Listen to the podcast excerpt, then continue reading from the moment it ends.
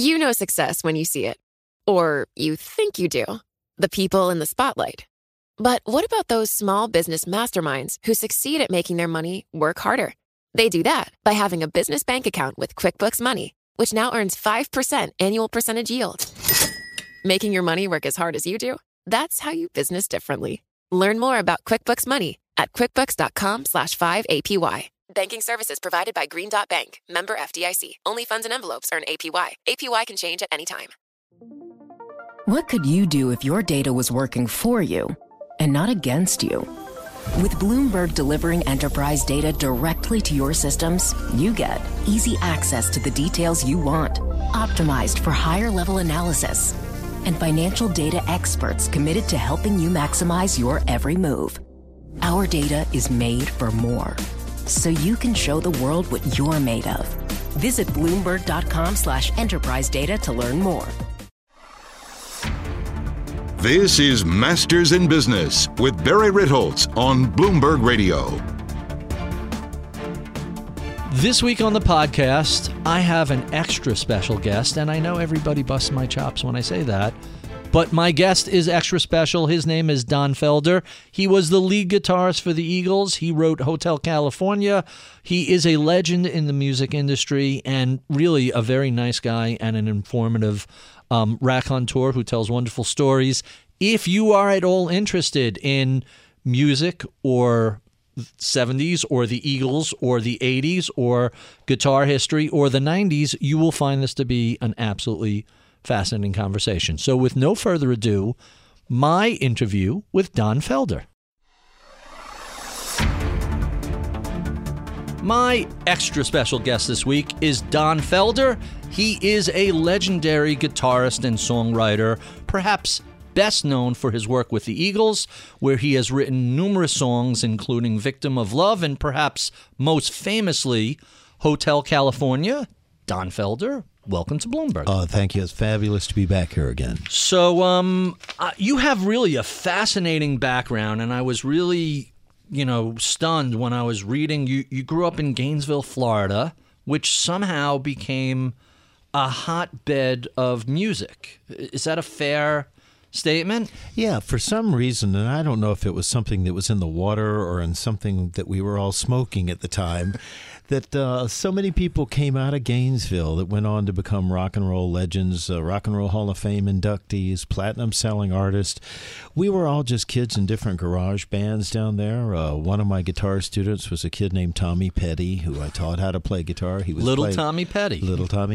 He was playing bass in this band called the Epics, and he thought it was kind of awkward and geeky to be fronting a band playing bass and singing, so he wanted to learn to play guitar so he could write songs instead of playing bass.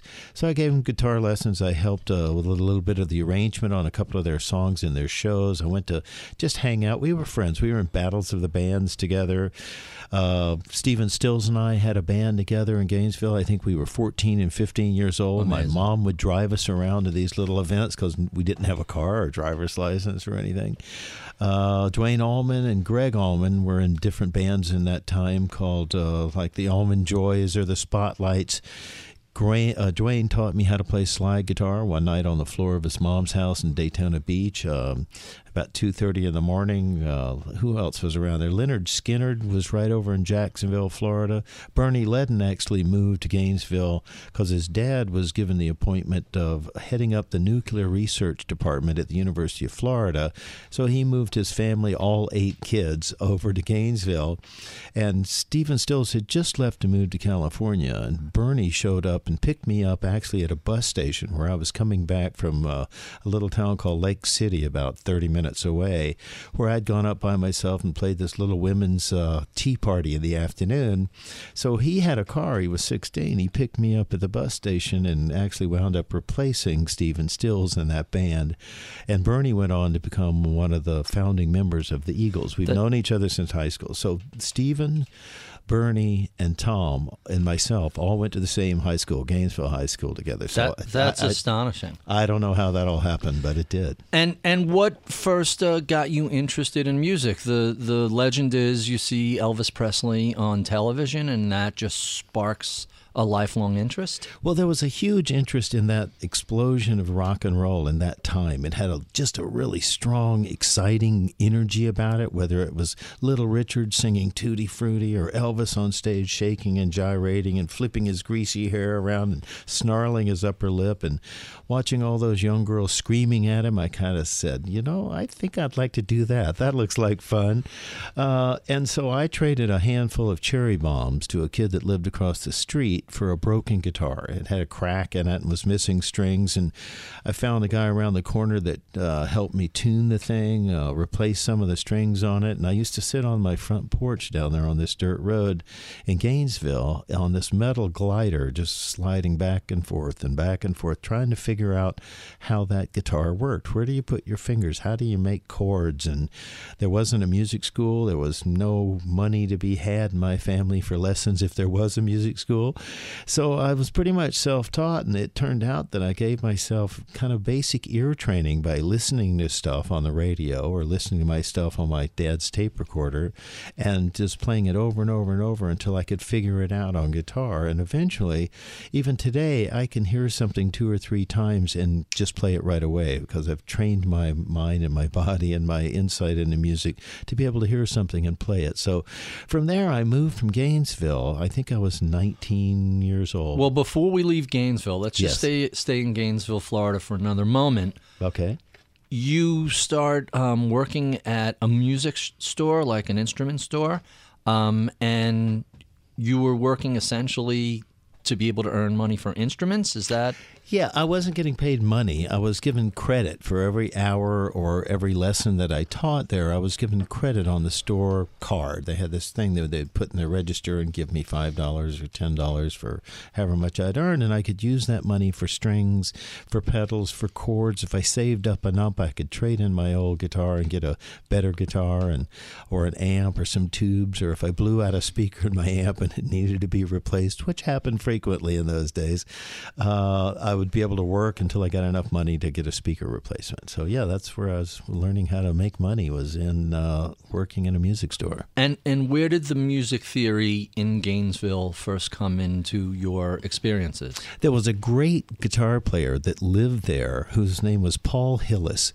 He left Gainesville and went to the Berklee School of Music in Boston and came back a few years later, but had given up guitar and had started playing piano because he thought you could see compositions and chord clusters and progressions much easier on piano than on guitar, which is true. It's a repetitive octave on piano, and on guitar, everything's a different fingering as you go up the scale or up the neck. So he opened the School of Music, and for every hour that I taught there, these incoming young kids that had gotten a guitar for Christmas and were complaining about their calluses hurting on their fingers, for every hour I taught them, he would teach me music theory, composition, chord progressions, how to read music. And I basically got the cheap version of a Berklee College of Music education from Paul. The cheap version. There was one other person you did not mention, I recall reading about, from the area, and I want to say it was the keyboardist for Stevie Ray Vaughan. Is that right? I don't know anything about that. Okay. That's out of my... That might have been a little later. So what finally motivated you to say, all right, Gainesville has been good to me musically, but on the other side of the country is this place called Los Angeles, and there seems to be a burgeoning music scene going on over there? There were a couple of stops along the way. I had a band called the Mondi Quintet that Bernie Leadon was in with me. We played opening for this band called The Circle.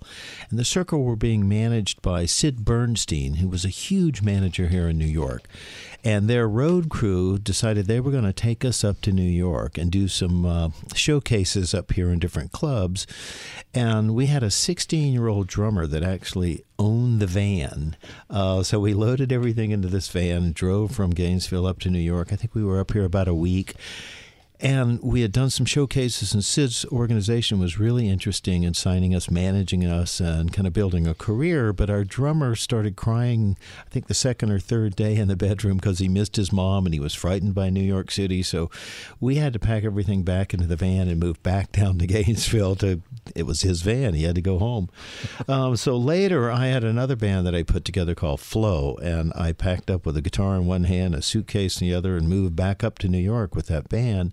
Starved here on the street for about a year and a half. The very first thing I did when I got here, the second day, was I went to the Metropolitan Museum of Art. Mm-hmm. There was no art in Gainesville at all. Probably nothing south of the Mason-Dixon down there that rivaled what I had heard about the Met. Sure. So I spent the entire day there at the Met, my second day here in New York, just soaking up all the history and the amazing artwork that's there and the sculptures and the Egyptian history going back thousands of years, and just had a newfound appreciation for what I had never seen or had before. Anyway, I worked here for about a year and a half. We made a record with a band called Flow, signed by a guy named Creed Taylor for CTI Records. Creed was one of the biggest Blue Note and Verve jazz producers in the business. I think Quincy Jones was on that label with me. Hubert Laws was on that label. It was kind of a player, Hubert Laws. Yes, that's right. Yeah. We had a. It was kind of a jazz label, and we were a jazz fusion rock band. He saw us play at the Fillmore East one night and signed us literally the following week to his record label. After about a year and a half, I decided I just didn't want to live in New York City. It's a tough transition from beach bum in Florida up to Eskimo here, and living on the city was a little difficult for me. And my high school girlfriend had moved back to Boston. And so I went up to visit her a couple of times and decided I was going to move to Boston because we wanted to get back together. And I asked Creed Taylor if he would help me, and he called Berklee School of Music and set up an appointment there for me to go in, and called 2 or 3 recording studios up there to give me an introduction to that area. So I went in and started doing jingles and sessions in these recording studios. And actually I went over to Berklee College of Music, and they offered me a job teaching. And I didn't want to be a teacher. I wanted to actually be doing music, not teaching music. So I humbly declined their offer to teach there, and wound up working in this one studio. I think I was working there 6 days a week, and I made $50 a week. Now, if you went to a recording school today and you spent that much time and effort learning how to record, you'd probably spend $50,000 a semester to get that kind of education. So I think I got the better end of that bargain, and I got the better end of the bargain on a handful of cherry bombs for a guitar. All these trades and things that I did along the way for the free Berklee education and learning how to make records in that studio in Boston for 3 years really served me well. So finally, my friend Bernie Leadon kept calling me and going, "What are you doing in New York? What are you doing in Boston? The music business is out in California. You need to move to California." I want to talk about California right now. Hotel California. Let's talk a little bit about you're writing that song, because I mentioned my pet theory is the Eagles were kind of thought of as like a kickback, mellow, country, not quite rock band. And I know the rest of the band really wanted to be more of a Led Zeppelin type of, both with Hotel's destruction and with rock and roll. And Hotel California just took the band to an entirely different level. Not only is the song ranked 49 on the list of greatest songs of all time, the album sold 17 million copies in the U.S., 32 million worldwide. I think it was number 3 on the all-time list, something like that. So you deserve a whole lot of credit for really taking the band up and to the next level. I have to ask, because it's so different from everything else that was done, how did you come up with that intro, and then how did you basically just write the music for that song? At the time, I was living in a rental beach house on Malibu Beach, and I had 2 little kids. One was about a year old, and one was about 2.5 years old. And I was sitting on the couch one day just playing acoustic guitar and looking out at the sun glistening on the Pacific Ocean and watching my 2 kids playing in the sand in this little swing set we had on the beach. And out came that progression two or three times, and I had to go record a little bit of it so I wouldn't forget it. Much like a dream, when something comes through me, I have to write it down or record it, or 2 days later I can't remember what it was. Right. It's gone, So I run into my daughter's back bedroom, who was almost a year, and when she was awake, I'd set up this little recording studio back there where I could go in and make demos. So I went back and recorded that little progression 3 or 4 times and turned it off and went out and played with my kids on the beach. Months later, when it was time to sit down and write the songs that were going to become candidates for what was going to be the Hotel California record, I had put together about 15 or 16 song ideas. And I heard that little 3-time loop through the progression. I said, I got to finish that. So I really rebuilt the whole idea of playing acoustic guitar, 12-string starting it off. And I played bass on the overdub. I played a drum machine that ran through it that sounded kind of like a cha-cha beat or something. And I thought Joe Walsh had just joined the band and was going to be the first appearance on this record. And Joe and I had been playing together a lot before he joined the band. If you go online and look at Joe Walsh and Friends, you can see him and I doing all this guitar trading and jamming together. I wanted to have something on this record that he and I could do together. That was by design from the very beginning. It Correct. Wasn't an afterthought, hey, let's put a little guitar duel at the end. That No. was conscious. That was conscious, aimed at trying to have a bed that we could do that on. So when I got to the part where I was recreating or making up or ad-libbing these solos, I said, I'd play something kind of like this, and Joe would play something kind of like this, and then I'd play this, and he'd play something like that. And so I made a little mix of that, and I think 14 or 15 other song ideas. One became Victim of Love. Mm-hmm. And I put it on this cassette and made copies of the cassette. If anybody knows what a cassette is anymore, I think you got to be over 50 to understand right. what a cassette is, right? And forget 8-tracks. Nobody knows what that is. It's a little plastic MP3. It's like a zip drive. You can just hand around. It's just hard to get it in the CD player. That's right. It's a little fat.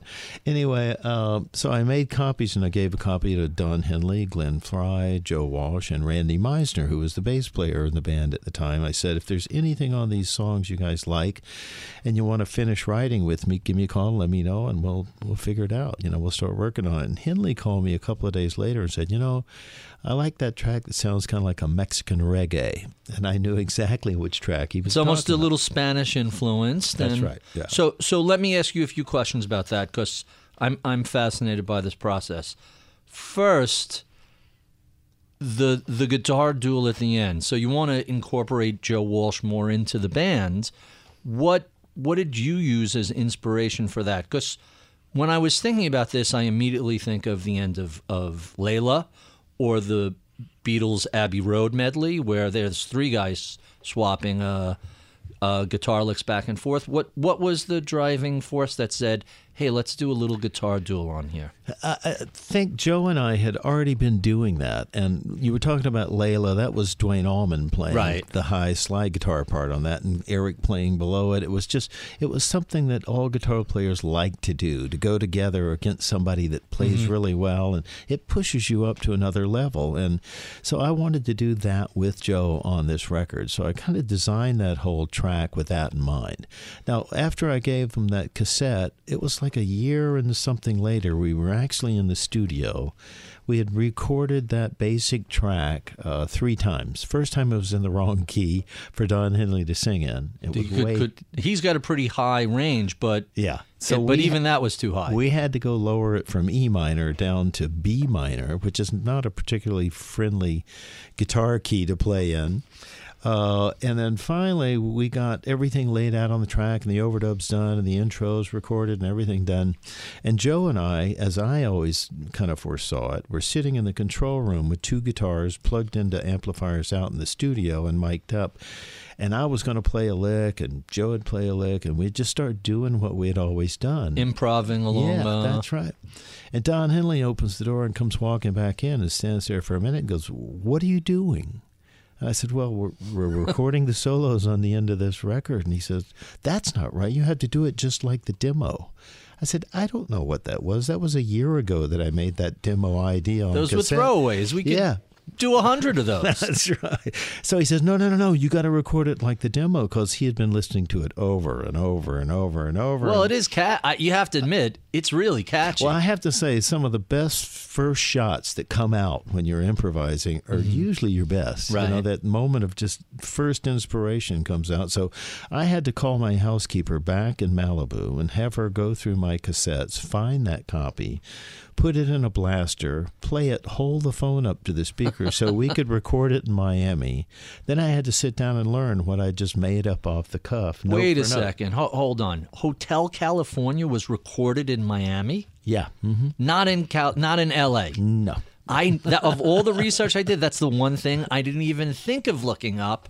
It would make sense for you to record that in California, but why Miami? Well, you know, it's funny because nobody in the band was from California. Henley was from Texas, Glenn was from Detroit, Joe was from Ohio, and Randy Meisner was from Nebraska. I was from Florida, yet we became the California band that everybody identified with, you know. And so, especially after Hotel California came in, it had just such an iconic, you know, everybody hears the word California, and you think of palm trees and beaches and stars on Hollywood Boulevard, movie stars, and all these images that we have just pounded into our head over the years are associated with that word California. Whether you've been there or not, you have images in your mind.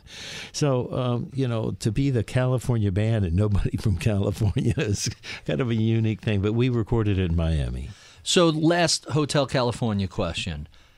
There is a version of the song played live and acoustic. And for that version, you rewrote this beautiful sort of Spanish introduction. What was the inspiration for that? Well, in the middle of the 90s, everybody, including Eric Clapton, did an acoustic unplugged version of like Layla. Right. For MTV, they had MTV Unplugged. And again, the same people who won't know what cassettes are won't know what MTV is, but half the audience will get it. That's right.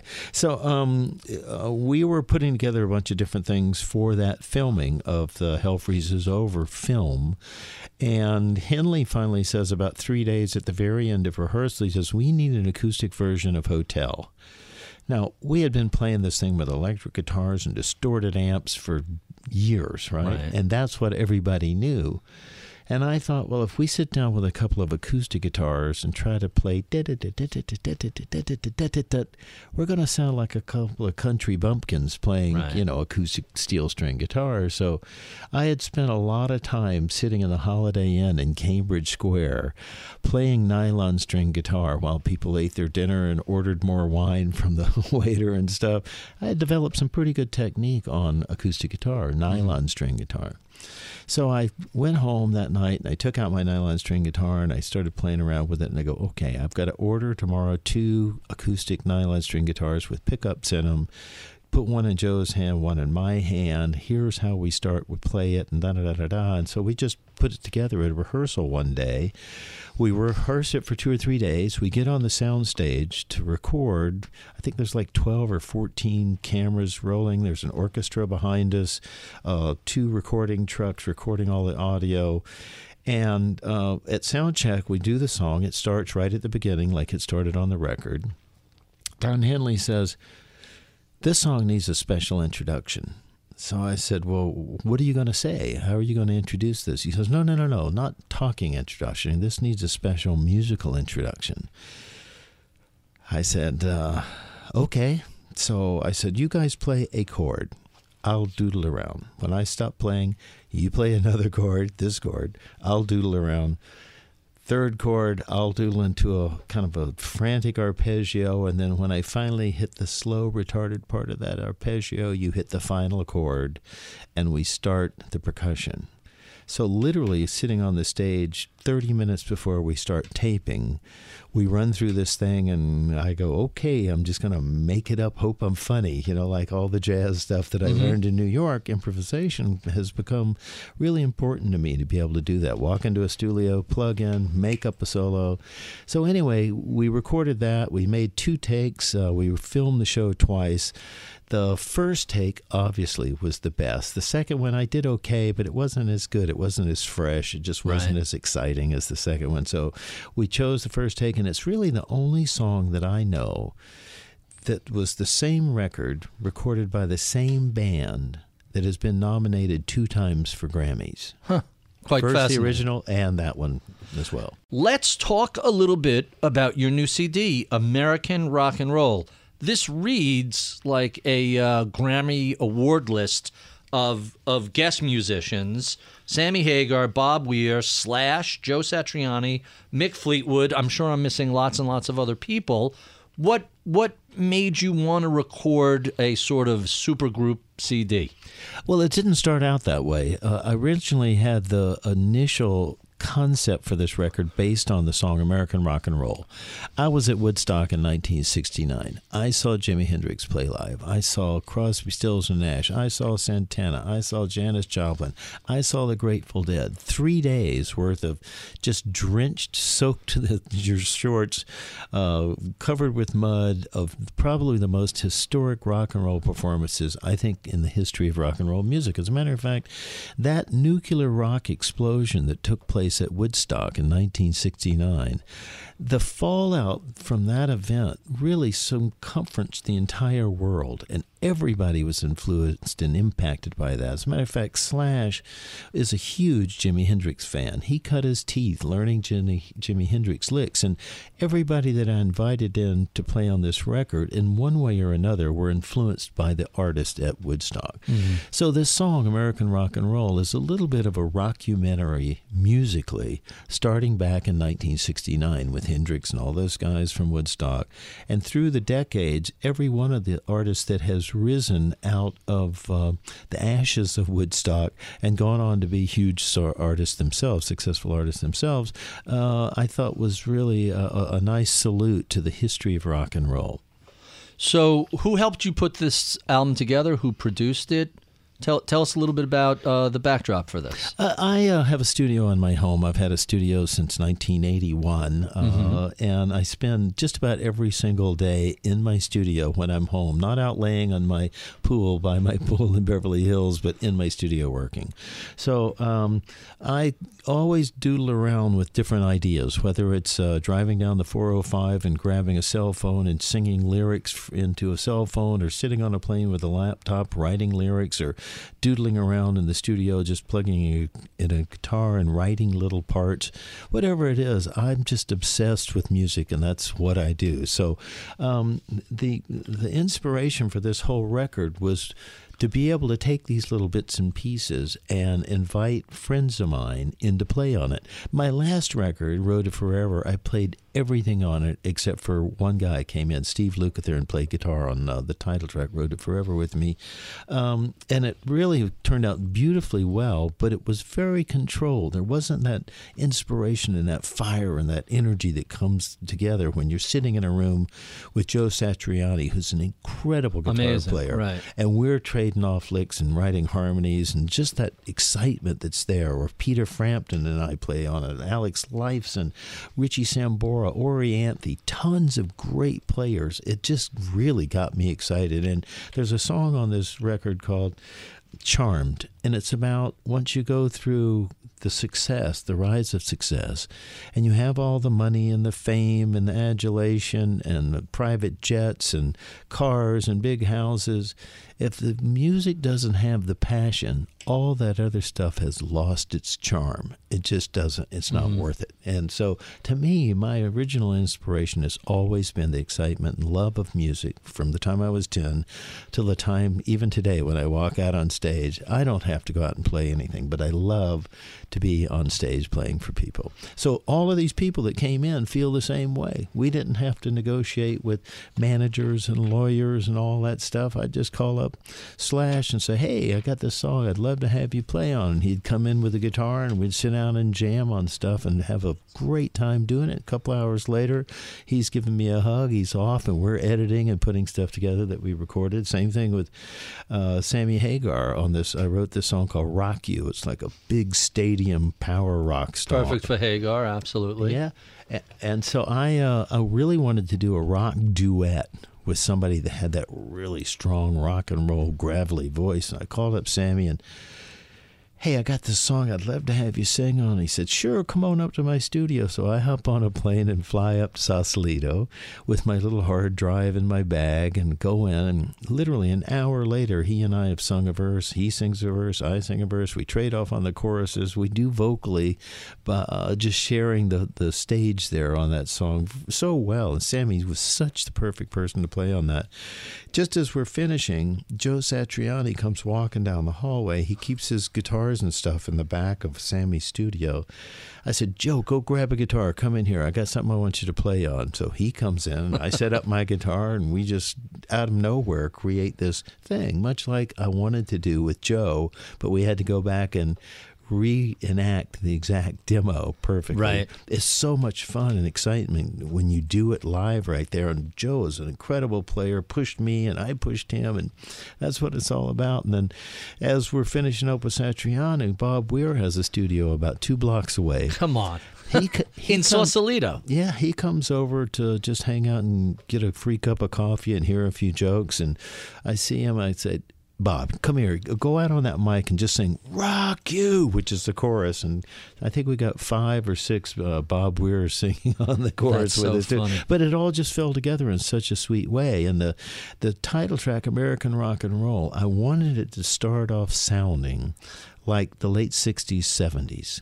Mm-hmm. Mick Fleetwood has a way when he plays, he just sounds like Mick, and everybody so identifies with that feel in that era that he starts off the song playing drums. Another drummer vocalist. That's right. Not a lot of them. You right. worked with 2 of the best. Yeah. And about halfway through, Chad Smith from the Chili Peppers comes in feeling like a 5,000-pound gorilla on steroids. He plays so loud and so strong, and the track just kind of lifts up off the runway and takes off when he starts playing. But that's really the migration from like the 69 all the way through the decades, and when we started hitting the 80s and that more intense, Chili Peppers, right. Foo Fighters in the 90s kind of feel just kind of took over. I wanted the song musically to migrate as well. So there's so many great people on this record. Todd Zuckerman from Styx plays drums on it, Jim Keltner, a couple of guys from Toto, David Paich and I wrote a song called Hearts on Fire that he's just got this greasy keyboard player feel about him. Steve Porcaro, their keyboard players on it. Nathan East, who used to be Clapton's guitar player, and before that, or bass player. Clapton's guitar player. No, Clapton's bass player. Okay. And then before that, he was with me, and before me, I'd stolen from Kenny Loggins. So he finally got to work with Clapton, and I don't have time to see him anymore. Anyway, the record was mixed by Bob Clearmountain. I don't know if you are an audiophile, but Bob Clearmountain is probably the most hi-fi legendary mixer in record history, to tell you the truth. He mixed it for me and did an amazing job. There's a guy named Bernie Grundman, who was a mastering engineer that Bob Clearmountain recommended that I use. So I go over to Bernie Grundman's mastering lab. This is all in Sausalito? Or is no, this is back in L.A. Back in New York, yeah. Okay. And so Bernie calls one of his guys over and whispers something in his ear, and the guy comes walking back in, and he's got this big box of tape. And it actually turns out to be the original 2-track mastered version of Hotel California from 1976 that Bernie mastered originally and has remastered for CD and remastered for vinyl release and remastered for the greatest hits and all the stuff. And so I'm sitting there holding this box. I've got a picture of it, I'll show you, of me holding this box of the original master while he's mastering this record of my American Rock and Roll. So this really was an opportunity to do what you couldn't do on Hotel California, which was jam with Joe Walsh, and instead you jammed with all these other people. Absolutely. That must have been very satisfying. Yeah, it really was. It's just inspiring. The other thing that's a little point side note is that Bernie Taupin did the artwork for the cover of it. That's his American Elton John's songwriter? Co-writer, right? Yeah. He's a brilliant artist, and I saw some of his work in Nashville at a party, and I said, would you mind if I use one of those American flags for the cover of this album I'm doing called American Rock and Roll? I know you're British, but you have had such an influence on American Rock and Roll with you and Elton that I'd be honored. He absolutely let me have it. So that's fantastic. Everybody on this record has an unbelievable pedigree, a great friendship, and did a wonderful job. You wrote the, I almost forgot, you wrote the theme song to Heavy Metal, didn't you? That's right. The movie, I loved that movie back in the day. As a matter of fact, that track was a track that I wrote for the Long Run record. It was going to be a follow-up to Hotel California, where Joe and I would have been able to play these harder electric guitars, trading off into harmonies and all that stuff. And we just never got to the point. I think we left 3 or 4 bits and pieces unfinished in the studio, and we just had to get out of the studio. We had a tour booked, and we were right up to the deadline, running out of time before we had to finish, and we just said, we don't have time to finish these. So I got a call from a director who wanted me to come over and look at this animated movie. And I had never seen anything like this in my life. It was because there never was anything like that before. You're absolutely right. It was like an animated adult stoner movie. Right. And I went, what do I write to that? And I thought about that song that I had written that was tentatively entitled, You're Really High, Aren't You? And I thought that would be an appropriate, perfect for Heavy Metal, appropriate vibe that would go into that movie. And so I rewrote the lyrics, re-recorded the track, and it turned out to be really a good, successful track for me. So before we talk about your book, I just have to throw some numbers out about some of the accolades and records set by the Eagles. So the Greatest Hits album comes out the same year as Hotel California, right? Within a couple of months of that. That goes on to be the best-selling album of the 20th century and the second best-selling album of all time. The only reason it fell to number 2 is after Michael Jackson passed away, Thriller surged, and it just slightly notched, I want to say, 29 million in the U.S., 42 or 43 million worldwide. Actually, the RIAA went back and they started analyzing all the streaming numbers and counting so many streams as a sale. Right. And so now the number 1 best-selling album of all times is Greatest Hits, Volume 1, Eagles' Greatest Hits. Michael Jackson is at number 2. And number 3 is Hotel California. Amazing. So having 2 out of the 3 top-selling albums of all time is okay. Not bad. So the Eagles go through 2 periods. They start in the early 70s. They break up early 80s. Early 80s, yeah, right? Yeah. So a decade is, what did the Beatles last? 8 years? So 10, 12 years is actually a pretty good run. What motivated everybody to get back together? Well, you know, I think Don Henley put together this salute to the Eagles recorded in Nashville by country artists. I recall Vince Gill and a number of other people. Travis Tritt and a bunch of people were on it, and it did so well. It was a bit of an eye-opener about the demand and appreciation for Eagles songs. So I keep hearing that, and I always want to call BS on it, because Hotel California was a monster smash, and the Greatest Hits sold a ton. And if you remember, what was it, late 80s, classic rock kind of takes over the airwaves. Why wouldn't anybody think that there would be a demand for that? The boomers were aging. It was just, you know, ready-made to keep selling for the next few decades. Or is this just hindsight? No, I think you're right. I think that Hotel California was always there as kind of the shining star of the catalog that the Eagles put out. But I think the country side of it, when it came out with country artists doing it, it was completely different. It wasn't Eagles performing it. It was just an acknowledgement. It was called Common Threads, and it was a great country record. Right. The closest thing to that would be the dedicated album of all the Grateful Dead covers was not much earlier than that. Is that about right? Right. But it really just kind of brought to everyone's attention the viability of the possibility of a reunion. We had tried numerous times to get back together unsuccessfully before that. And why there was one holdout, wasn't there? It was Glenn Frey, yes. Right. Yeah. I mean, both him and Don Henley had a fairly successful solo career, and Frey started doing TV in Miami Vice and movies. I think he liked his second act as a star.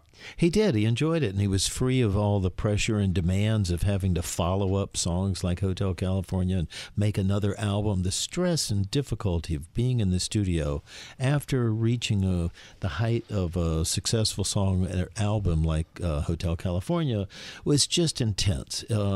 Glenn used to call it the hardening of the artistry. It's a dreaded disease, you know, that happens when you have this huge success that you have to surpass. Anything is like a huge hit movie and you come out with sequels, it's always a little less than the original record, original movie. So Godfather 2 being the only exception to that. Well, thanks. But you're right. I think that the Common Threads record really kind of brought everybody back to going, you know, we should get together and see how this works. And so we went on to a shoot for Travis Tritt for Take It Easy. Mm-hmm. It was the first time we had been in the same room together for 14 years. That was a video done from the album for MTV. That's right, for Common Threads. That's right, yeah. And we all played, we all hung out, we shot pool together, we told jokes. It was like, hey, this is okay, we can do this. All the old bad water is under the bridge. Right. And so we decided we'd get back together and do a tour and a new record and that MTV show that we've taped for MTV. And it all started off really well. Mm-hmm. But as these things happen, they tend to... it only is a matter of time before all the bad memories start coming back. Eventually, you leave the band and you write a book, which is not what I typically think of when I think of Fingers Felder. So what made you decide? And by the way, the book isn't merely a throwaway. If you read the book, it's well written. It's clear. You put some time and effort into this, didn't you? Well, I never started out to write a book. As a matter of fact, I failed ninth grade English and had to spend the summer back in the same class in Gainesville in 100-degree temperature where everybody else was going to the pool and to the beach with the same English teacher that had failed me to make it up so that I could go on into the 10th grade.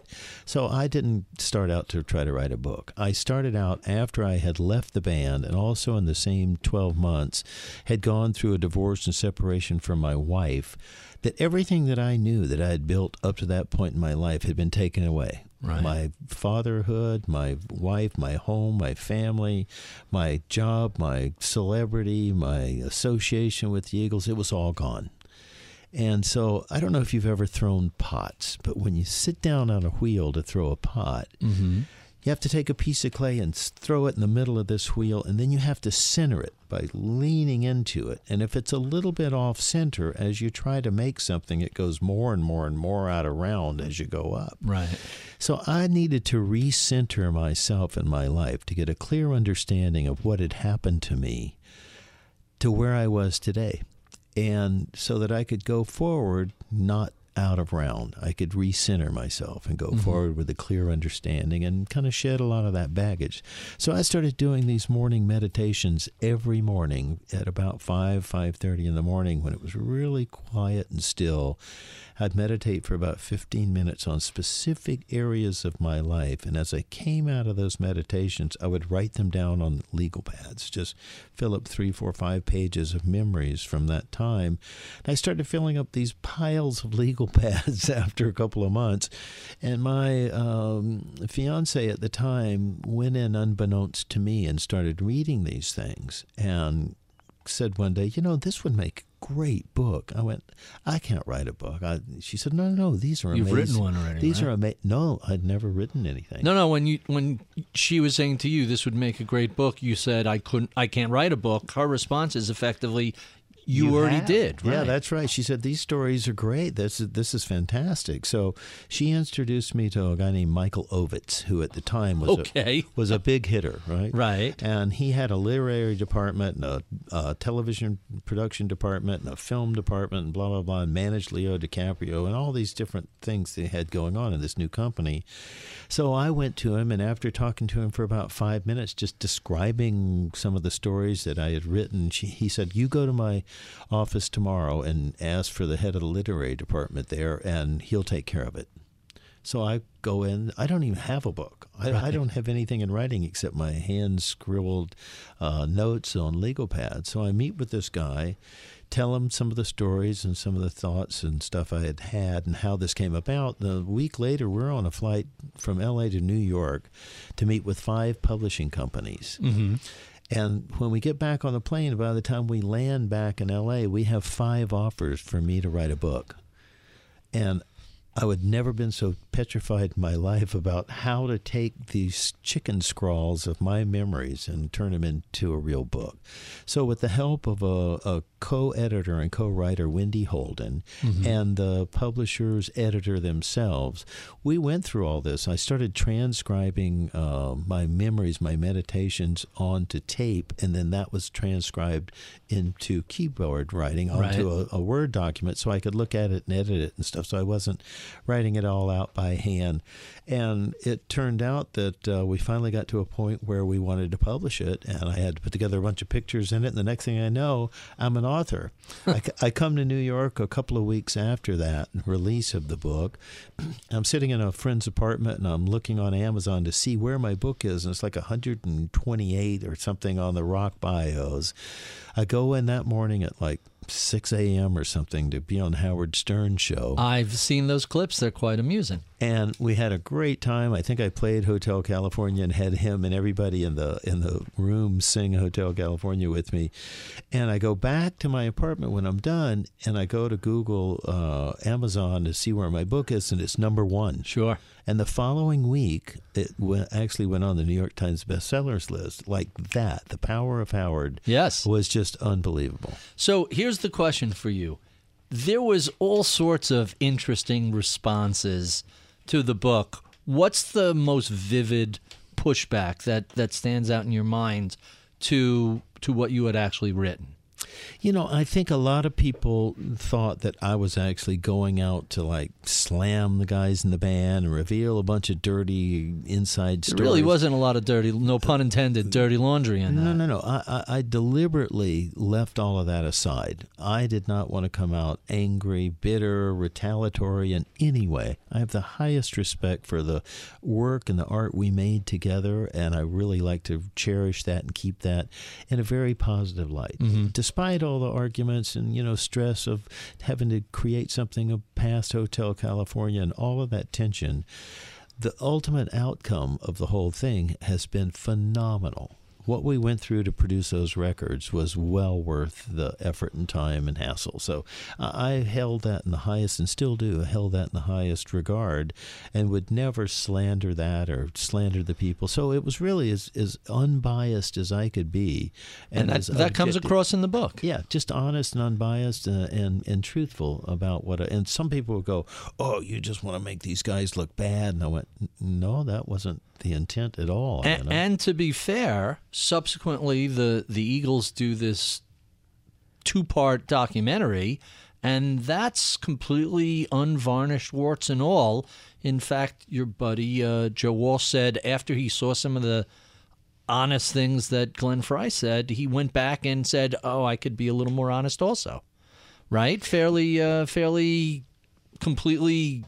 transparent and unvarnished. Well, I didn't see anything anyone said until I was asked to go in. And at one time I thought, well, maybe I don't want to be part of this. But then I thought, well, if I went in and I was just telling the honest truth, much like I had told in my book, I'm not going to use it as an opportunity to punch somebody in the nose, but just be respectful of what we had done together, that I thought, okay, I'll go do it. So I didn't even get to see the footage that I was in before they put it in the film, much less see anything else that anybody had said. The only regret that I have about that documentary was that the only 2 people that had any history, which it was the history of the Eagles, prior to the Eagles forming, was Don Henley and Glenn Frey. Mm-hmm. Now, Randy Meisner was in much bigger bands before Don Henley and Glenn Frey. Poco. He worked with the Stone Canyon Band, Rick Nelson's Stone Canyon Band. He did a lot of touring. I think he was with a lot of other bands other than the Eagles prior to the Eagles, and had a lot of success doing it. And yet there was no mention of his prior history, no mention of my history and the people I had worked with in Gainesville and grew up with and all of that stuff that led to the whole Eagles being who and what they are. So I thought it was a little bit more like the history of Don and Glenn versus the history of the Eagles. But all told, I think everybody was pretty satisfied with how it came out. Yeah, I enjoyed it. We have been speaking with Don Fingers Felder, lead guitarist for the Eagles and all sorts of other musical ventures. If you enjoy this conversation, well, be sure and stick around for the podcast extra, where we keep the tape rolling and continue discussing all things music related. We love your comments, feedback, and suggestions. Write to us at mibpodcast@bloomberg.net. You can check out my daily column on bloomberg.com/opinion. Follow me on Twitter at Ritholtz. I'm Barry Ritholtz. You're listening to Masters in Business on Bloomberg Radio.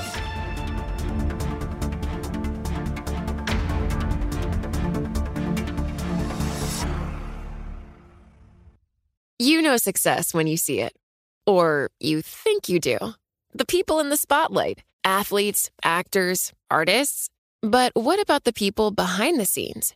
You know, the ones who make it all happen. The lighting engineers, the sideline photographers, the caterers. They're small business masterminds. And if there's one thing they have in common, it's making their money work harder. That's why they have a business bank account with QuickBooks Money, where they are now earning a generous 5% annual percentage yield. Yes, 5% APY. Making your money work as hard as you do? That's how you business differently. Learn more about QuickBooks Money at quickbooks.com/5APY. Banking services provided by Green Dot Bank, member FDIC. Only funds and envelopes earn APY. APY can change at any time. Welcome to the podcast. Don, thank you so much for doing this. I'm a fan of your work for a long time, and I'm really intrigued by some of these stories that you don't hear all that often. There are a couple of questions I didn't get to that I have to ask before I get to my standard questions we ask all our guests. So what you mentioned a couple of people who played on the new album. Let me ask you this. Who are the guitarists that you admire and why? I like players that actually write, sing, and perform their own songs. Okay. To have a triple threat, which is what everybody in the Eagles did, to me is the highest level of development and the highest of artistry. If you look at people like John Mayer, to me. I knew you were going to go there because he's the modern-day Eric Clapton. He can write really well. He sings really well. He plays really well. He's like the whole package. He will have a career that spans decades. He's not like a great singer that has to find a great guitar player to play a solo, or a songwriter to write him a song, or he's self-contained. Alicia Keys is the same way to me. So I like and admire players that really carry the whole triple threat, to tell you the truth. And what about, you know, after you do show after show, night after night, I'm sure they all kind of blur together. Any gigs stand out as unique or special, whether it's solo or with a band? Any particular performances stand out in your mind as, wow, that was really a special show? A couple of things. One, we did right after I joined the band. I think Joe Walsh wasn't in the band. He was on the show. Bernie Leadon was still in the band. We played a show in Wembley Stadium in England. Giant, right? Giant place. Which Elton John was headlining. And I think there were 4 or 5 other bands on the show as well. But it was for 110 or 120,000 people. And if you've ever been to a baseball field and you watch somebody strike a baseball and then you hear the delay a second or two later, the further away you are, you really get to appreciate the distance and the speed of sound. So when we were standing on the stage and people were jumping up and down, you could see this wave of jumps across the floor of Wembley. And Wembley's got these overhanging kind of like terraces that hang out over the round the stadium there. They're actually going up and down. Structurally, I hope they were engineered to carry that kind of weight. But it was just a phenomenon to be able to witness the speed of sound at 120,000 people in one room. The other thing is, like, I had to walk in and sing and play at 6 a.m., which is 3 a.m. in Pacific time, right, on the Howard Stern Show. I've done thousands of radio interviews, thousands of TV interviews, and I have never been as scared as I was walking into Howard Stern's radio show, because in those days, if he didn't like you, he just went straight for the goods, you know? And, absolutely. And I just went in, you know, with my fingers crossed and hoped. So I think that might have been one of the performances that I was really petrified to step in and play. But it ended up turning out great, and it catapulted the book to the top of the bestseller list. Howard was great, kind to me. Really, he and Joe had spent a lot of time together before in Joe's pre-sober time. And so he knew from Joe that we had had a great relationship. If you want to repay the favor, he's got a new book coming out, and he's starting to do the circuit. So you can bust his chops, or tell somebody else to bust his chops when he comes in begging for some publicity. I think this is his first book in like a decade, so he's really trying to push it. So let me get to my favorite questions. I ask these of all my guests, more or less. Let's plow through these. What was the first car you ever owned, year, make, and model? I think it was a 60 or 61 Simca. It was a Ford Simca? Oh my! That's exactly what I said. My older brother, who was just a brilliant academic in high school, got a scholarship to University of Florida, got a scholarship to law school, was like one of those 5.9 GPA students. He got like a Chevrolet convertible, like a 57 Chevrolet convertible. The Bel Air, sure. Yeah, beautiful car, dual exhaust, and I got to wash it on Saturday if you'd give me a ride to Teen Time Dance or something that night, you know, because I was still riding a bike. Anyway, so my dad decided he was going to go over to Jacksonville where there were all these car lots and who was a mechanic. So he comes back driving back into the front yard, this Simca, and I had never seen or heard anything like this. It was like a made by Citroën or some French company, and I wanted to say, where's my 57 Chevy convertible, you know? But I was the kind of black sheep of the family, so I got the Simca. What's the most important thing people don't know about you? Wow. That most people expect me to be a certain type of cliche rock star. You are not, for sure. Not. You're just a totally chill dude. You are not a cliche at all. Yeah, I think I'm surprisingly normal to most people. The black leather coat and the boots are the closest thing to the rock star vibe. Only because I was doing TV. You can't go in there with sweats and a t-shirt and flip-flops on. So, but I do think people kind of jump to the conclusion that what they see in typical rock personalities is part of me, and that's so not the case. So who were some of your early musical mentors? You mentioned Duane Allman and Elvis Presley. Who helped shape your worldview of music? You know, I learned and studied everything I could steal. Anybody that could play really well, I was fascinated by learning how they did it. Chet Atkins was a huge influence on me. B.B. King was Albert King was a huge influence. As a matter of fact, I think I have to acknowledge that Chet Atkins is the reason I wound up playing that double neck. And the reason was on Hotel California. My dad, I had been trying to learn. I thought that was Jimmy Page. I had no idea you were going to go with Chet Atkins. No. I had been trying to learn a lot of Chet Atkins things. Now, Chet has a special way of playing where he takes the low three strings and he plays much like the left hand of a ragtime piano player. Right. Boom, chink, boom, chink, doom, chink, doom, on the low strings. Right. And on the top three strings, he plays the melody, much like the right hand of a piano. So he's able to accompany himself and play a melody at the same time, which I found technically fascinating. And at 14, I was trying to figure out how he did all this stuff. So my dad took me over to Daytona Beach, and he played in this small, like little Daytona Beach Civic Auditorium. And he had taken a guitar and he had wired it so that the low three strings went out of one pickup and went into a amplifier on one side of the stage. Uh-huh. And the top three strings went out of another output into another amplifier on the other side of the stage. And when he played these things, first of all, it was the first time I'd really heard stereo live. But secondly, he played this thing that he said, you know, the bloodiest war we had in America that cost the most American lives was the Civil War. Mm-hmm. Americans killing Americans. And I want to be able to heal those wounds, and I'm going to play the two themes. So he started playing Yankee Doodle Dandy on the low three strings coming out of one amplifier. Then he stopped and said, I'm going to play the theme of the South, and he started playing Dixie, came out of the other amplifier. Then he says, in order to unite these two spirits, I'm going to play them both at the same time. And he played both songs simultaneously, coming out of two different amplifiers, and the top of my head just exploded.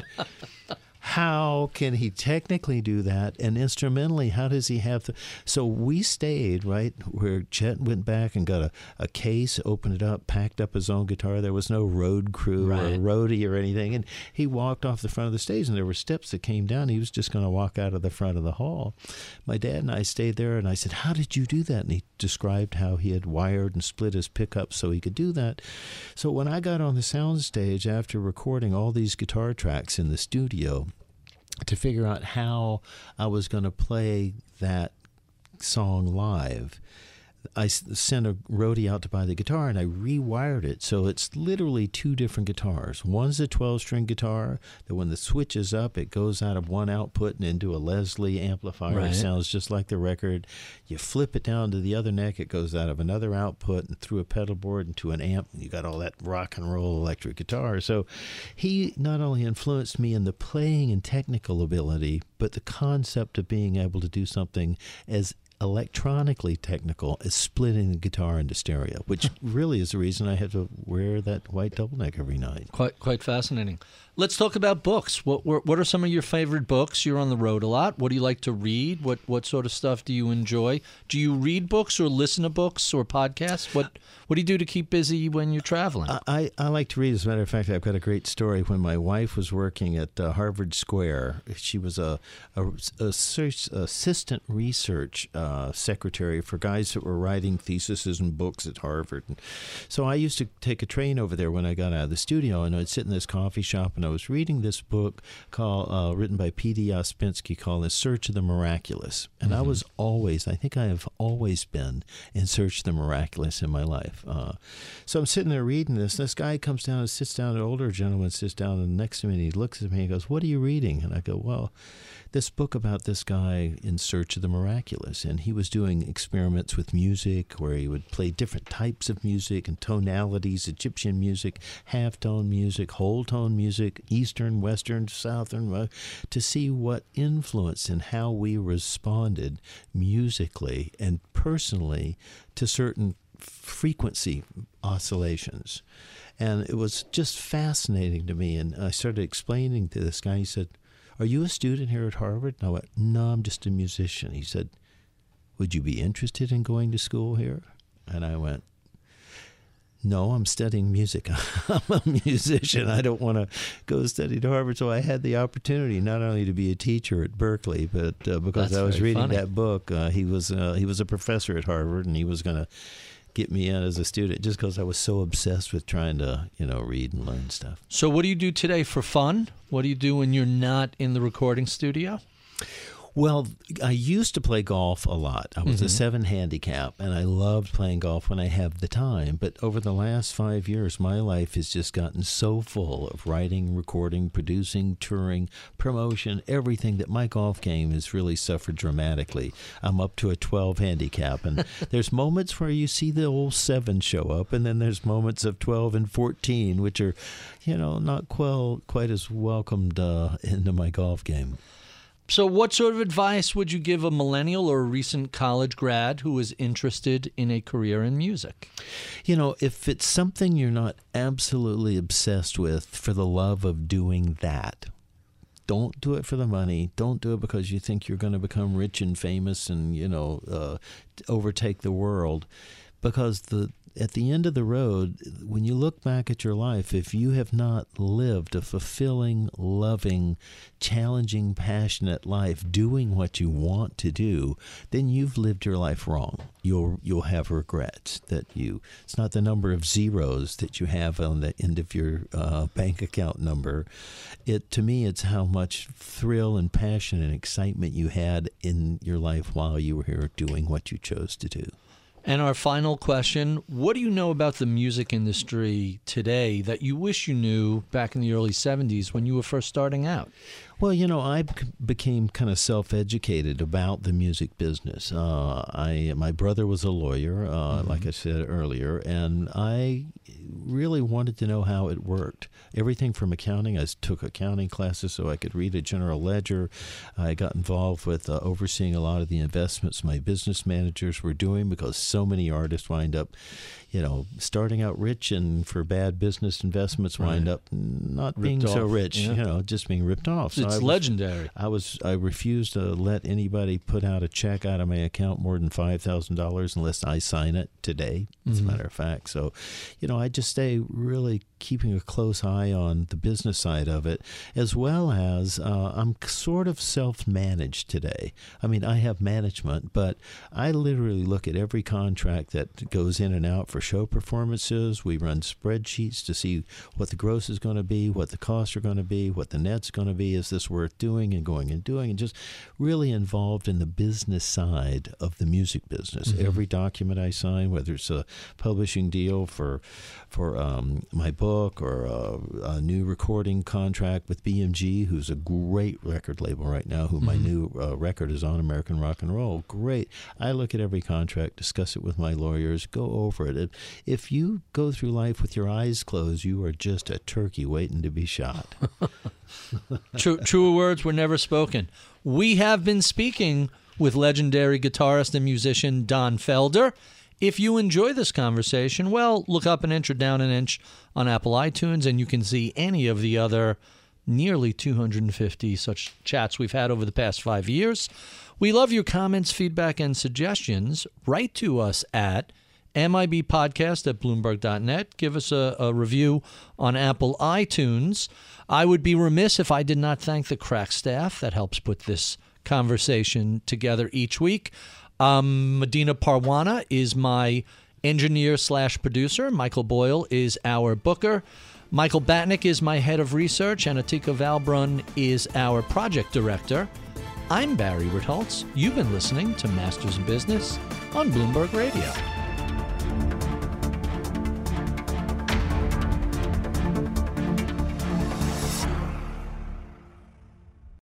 Collaborate for a greener future at the Bloomberg Green Festival, a groundbreaking celebration of the thinkers, doers, and innovators leading the way. From design and culture to technology, science, and entertainment. Hear from inspirational speakers and immerse yourself in climate solutions, July 10th through 13th in Seattle. Title sponsor, Amazon. Official airline, Alaska Airlines. Get 20% off using promo code Radio20 at BloombergLive.com/Green Festival.